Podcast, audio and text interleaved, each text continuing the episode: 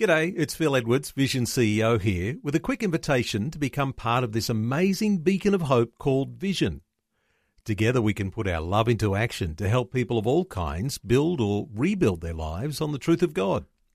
Please consider the part you can play during our upcoming Visionathon appeal, remembering that it's your support that makes Vision possible, including this podcast. Audio on demand from Vision Christian Media. Foundations. All the cults that have grown up over the years, everyone's got a messiah, but which one is the exactly. right one? Exactly, You scratch your chin and then now, which one appeals to me the most? Yeah. Well, you don't want the one that just appeals to you the most. You want the real one because only the real one can actually deliver. Foundations. Understanding the Jewish foundations of our Christian faith. With Robbo Robinson and Mandy Warby.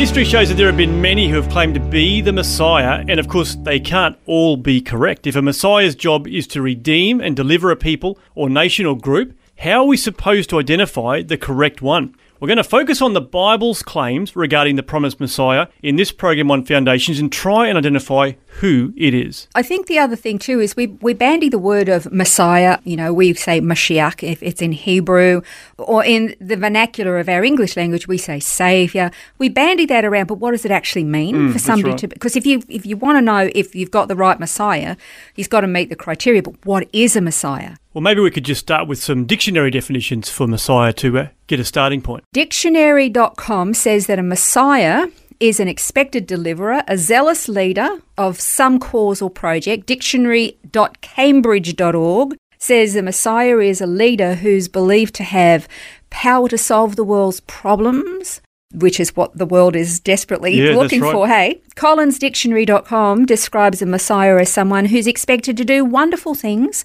especially to rescue people from very difficult or dangerous situations. Mm. Okay, so if you're looking for a spiritual context there, and can I say physical too? Because, I mean, physically the world's in a mess. Yeah. Okay, there's so much yuck and horrible bleh going Yeah. on in the world today. We need saving from it. I mean, it's a mess we made ourselves. But this is just the prelude. The, the real disaster and the real salvation that we desperately need is our eternal security. Yeah, that's right. So, what is the biblical meaning of the word Messiah? It comes from the Hebrew word, as I said, Mashiach, and that means the anointed one, a messianic prince. And usually it's somebody who's a consecrated person, like a king or a priest, and it means to set apart for something specific. And the word consecrate in Hebrew is kadash, and it means to sanctify, to hallow, as in to honor as holy, to dedicate, and to appoint hmm. somebody. So, who fits all of that particular criteria? The scripture says that Mashiach is a specific person, someone who is specifically chosen and set apart to be holy for a sacred and a very high calling or a mission. And that involves the redemption and rescue of others. So that's the Hebrew point of view, but there hasn't only ever been a Jewish Messiah. Well, there's been plenty of even Jewish messiahs, but if you look further afield, I mean, there really are many, many that have claimed Just goes to, be, show you how desperately the, the, the whole world wants a Messiah, doesn't it? well, that's it? right, exactly. Yeah. But I mean, certainly many different religions have their own Messiah. The Buddhists do. The ancient Persian religion of Zoroastrianism had a Messiah. Islam has a Messiah known as the Mahdi uh, or the 12th Imam. Uh, and even things like Wicca and witchcraft have messiahs. yeah. Taoism, there's so many different ones.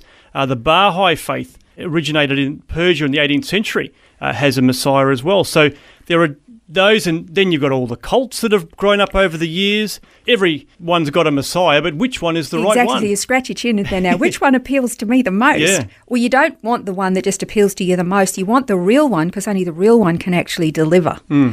And so we want to look at the biblical view because, as you said, Judaism has had a lot of different messiahs. Because when the Jews have had pivotal times in their history when they've literally been at the door of annihilation, they've longed for somebody, Yeah. somebody who could be a warrior who could fight for them. So they've had many, but you know, if you want to find out who the right Messiah is, you've got to have the right starting point. Yeah. And and this is the thing that can be so disconcerting and so I want to say sad is that some people are so desperate that they'll latch onto somebody who's Mm. a self-proclaimed Messiah, and they all end up in terrible places. Yeah. And we've seen so many times throughout history where somebody has followed a false Messiah and it's left many people dead hmm. or, or destitute. Yeah. It's been really sad. You want the right one.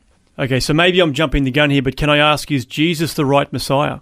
I want to mention um, Dr. Michael Brown. You would know who Dr. Michael Yep. Brown is. He's lovely. Uh, he is actually a Jew and he is a believer in Jesus. And he wrote a very fascinating article called Yeshua the Messiah, and it's available to read on the website One for Israel. Well worth the time to give that a read. It's got some really interesting stuff in it. But first of all, it's been 2,000 years since Jesus walked this earth, and the same question asked at that time is still being answered today. Is Jesus the Jewish Messiah? Because if he is, we need to follow him and hmm. believe him and trust him. Yep. If he's not, then let's expose the hoax. Yeah. Let's deal with it and, and put this thing to, to rest once and for all.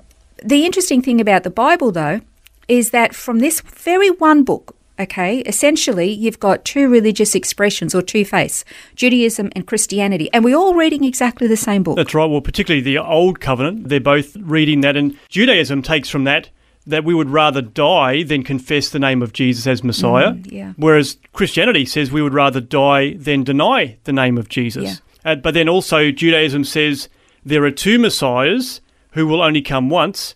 But Christianity says there's one Messiah who's going to come twice. So you've got two groups of people reading the same document, but Yeah. getting two completely different uh, outcomes. how can you re- well you know, you know what it's when you look at science you've got scientists we're all looking at exactly the same data and if some who are absolutely vehement that they're not going to acknowledge God, they will embrace hmm. evolution. But the Christian scientist is going to look at exactly the same evidence and go, wow, it can't be anybody Yes, but God. that's right. Exactly the same material, Yep. but they're at different conclusions. Now, It's actually really important, I think, to understand from the very outset that Judaism today is nothing like Judaism as it was given by God Himself to Moses. Mm. Modern Judaism doesn't even remotely resemble what we would say is original Judaism. And I'm, and I'm not trying to be offensive or critical. The problem is modern Judaism is based on the traditions of men, good men, but men nevertheless. And the reason is because they don't have a temple anymore, which means they can't keep the law. Yeah, that's right. So, in order to make up for what they can't do, they've added all these rules and regulations to try to say, if we can't do that, well, let's do all of these mm. instead. And I guess then we start to rely on men's traditions rather than the word. And I mm. mean, the word promises in Psalm 119 Your word is a lamp to my feet and a light to my path. So if mm. we're looking into his word, we're going to get the revelation and the illumination that we need. Exactly.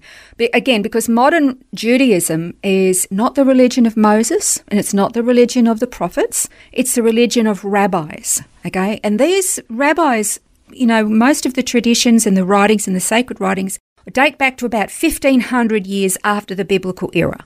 So after the temple was destroyed by the Romans in 70 AD, Judaism was no longer able to be followed, like I said before, because the temple was gone. Therefore, sacrifices could no longer be performed, temple uh, service couldn't be performed anymore, and therefore, getting cleansed or purified or forgiven had to become more ritual in order to gain what they desperately needed. So Judaism had to adapt. It just became more focused on all these additional rules, very much traditions of men and works. If I do lots of really good things and I obey all these rules, then I'll get brownie points. Yeah. Okay? And they're genuine. They're like they're really genuine in it. But many of Judaism's most sacred spiritual writings didn't actually res- exist before the Middle Ages. Wow. Okay, so a lot of people don't know that. So therefore, we want to go back to the original. And of course, the new covenant dates back to the first century, That's right. right to within the lifetimes of the apostles. So therefore, it's much, much older than those other sacred Jewish writings. So we want to stick to